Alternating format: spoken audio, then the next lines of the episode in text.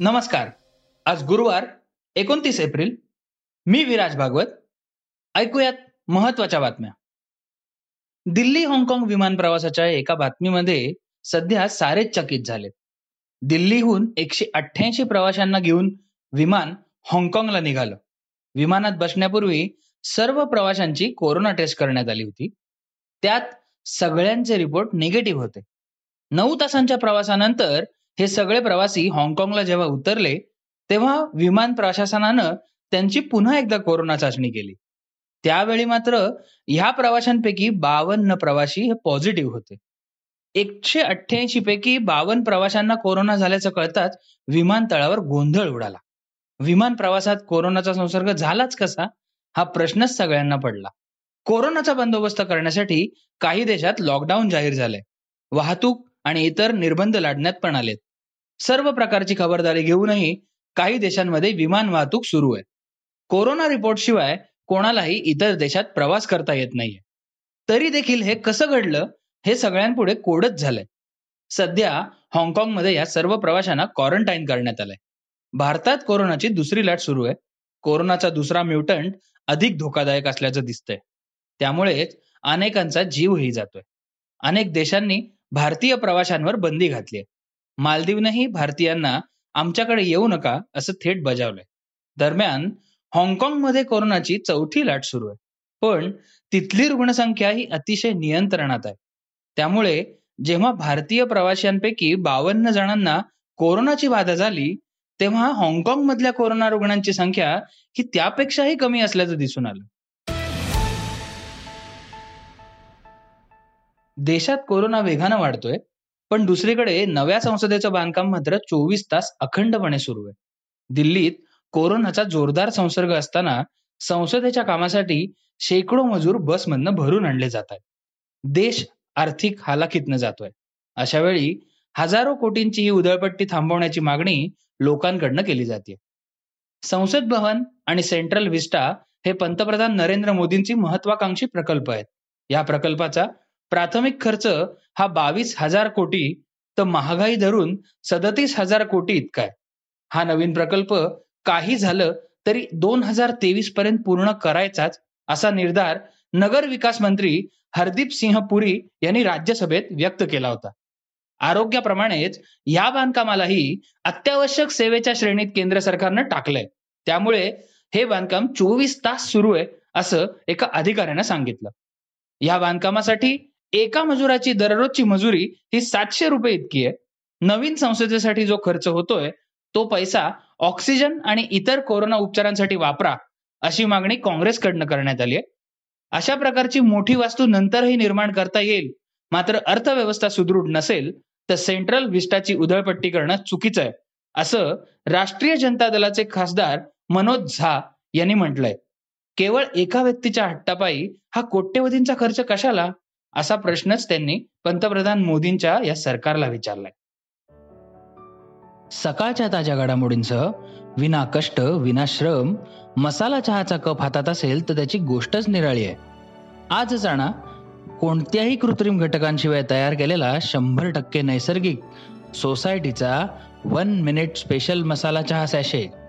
फक्त सॅशे उघडा गरम पाणी घाला आणि तुमच्या आवडत्या मसाला चहाचा आनंद घ्या तुमच्या आवडत्या पॉडकास्टसह.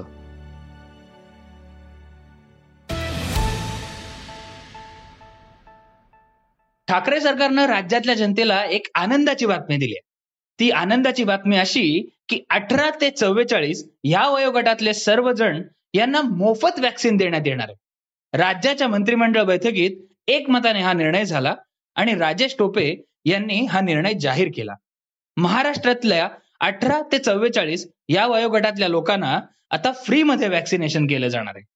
पाच कोटी एकाहत्तर लाख एवढ्या नागरिकांसाठी किमान दोन कोटी डोसेसची गरज असल्याचं राजेश टोपे यांनी सांगितलंय. त्याचा अंदाजे खर्च हा सहा हजार पाचशे कोटी एवढा आहे. या वॅक्सिनच्या खरेदीला आता मंजुरी मिळाली आहे.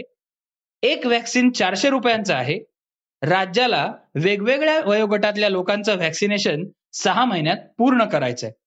त्यामुळे महिन्याला दोन कोटी डोसेसची गरज असणार आहे. ती क्षमता राज्याच्या आरोग्य विभागाकडे आहे. मात्र व्हॅक्सिनच्या तुटवड्यामुळे इच्छा असूनही एक मे पासून अठरा ते चव्वेचाळीस वयोगटातील लोकांचं लसीकरण सुरू करता येणार नाही असं टोपेंनी सांगितलंय. सध्या राज्यात दोनच व्हॅक्सिन उपलब्ध आहेत. त्यामुळे आपल्याला समतोल साधावा लागणार आहे असंही टोपे म्हणाले. त्याचबरोबर व्हॅक्सिनेशनच्या नव्या टप्प्यात कोविन ऍप वापरणं सक्तीचं असणार आहे. थेट व्हॅक्सिनेशन केंद्रावर जाऊन व्हॅक्सिन द्या असं म्हटलं तर चालणार नाही. त्यासाठी पूर्व नोंदणीच करावी लागेल असंही सांगण्यात आलंय. मैत्रीसाठी काहीही करायला तयार होणारे आपल्याला माहितीच. असंच एक आगळं वेगळं मैत्रीचं उदाहरण झारखंडमध्ये दिसून आलंय. कोरोना असलेल्या एका मित्रासाठी दुसऱ्या मित्रांनी तेराशे किलोमीटरचा प्रवास चोवीस तासात केला आणि ऑक्सिजन उपलब्ध करून दिला. राजन यांच्याजवळ चोवीस तास पुरेल इतकाच ऑक्सिजन होता. त्यावेळी मित्र संजय सक्सेना आणि देवेंद्र यांनी बाईकवरनं तेराशे किलोमीटर प्रवास केला आणि आपल्या मित्राला ऑक्सिजन मिळवून दिला. कोरोनाच्या भीतीने गावकऱ्यांनी एका माणसाला आपल्या पत्नीचा मृतदेह आसपासच्या परिसरात पुरण्यासाठी परवानगी दिली नाही.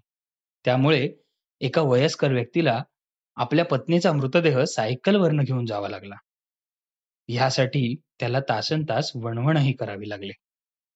उत्तर प्रदेशातल्या जौनपूरमध्ये हा धक्कादायक प्रकार घडला आणि ह्या संदर्भातला एक फोटो सध्या सोशल मीडियावर प्रचंड व्हायरल झालाय. कोरोनाच्या प्रादुर्भावामुळे वेश्या व्यवसाय करून आपल्या कुटुंबाचा गाडा ओढणाऱ्या महिलांना उदरनिर्वाह करणं कठीण झालंय. ह्या पार्श्वभूमीवर जिल्हा प्रशासनाकडून पुणे जिल्ह्यातील पाच हजार महिलांच्या बँक खात्यामध्ये सुमारे सात कोटींची रक्कम वितरित करण्यात आली ही रक्कम दोन टप्प्यांमध्ये बँक खात्यात जमा केली गेली तसंच देह विक्री करणाऱ्या महिलांना अर्थसहाय्य करण्यासाठी जिल्हाधिकाऱ्यांच्या अध्यक्षतेखाली एक समिती देखील गठीत करण्यात आली.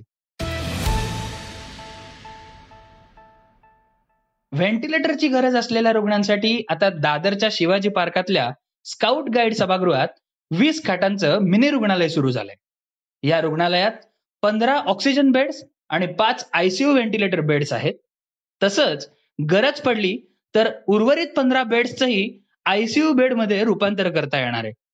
कोविडचे रुग्ण वाढत असल्यामुळे महापालिकेनं आता लहान मोठ्या ठिकाणी मिनी रुग्णालय सुरू करण्याला प्राधान्य दिलंय. त्याचाच भाग म्हणून आता ही रुग्णालय सुरू करण्यात आली रात्रीच्या वेळी कर्फ्यू असताना अभिनेता जिमी शेरगिल यानं वेब सिरीजचं शूटिंग केलं. त्यामुळे लुधियाना पोलिसांनी त्याला अटक केली आणि त्याच्या विरोधात नियमभंग केल्याप्रकरणी गुन्हा दाखल झालाय. केवळ जिमी शेरगिलच नाही तर त्याच्यासहित आणखी चार जणांवरही गुन्हा दाखल करण्यात आलाय. ह्या सगळ्यांनी कोविड नियमांचं उल्लंघन केल्यामुळे त्यांच्यावर ही कारवाई झाली. हे होतं आजचं सकाळचं पॉडकास्ट उद्या पुन्हा भेटूयात. धन्यवाद. वाचा बघा आणि आता ऐका आणखी बातम्या. ई सकाळ डॉट कॉम वर. तुम्ही हा पॉडकास्ट ई सकाळच्या वेबसाईट आणि ऍप वर सुद्धा ऐकू शकता. विसरू नका या पॉडकास्टला आपल्या आवडीच्या पॉडकास्ट ऍप वर सबस्क्राईब किंवा फॉलो करायला.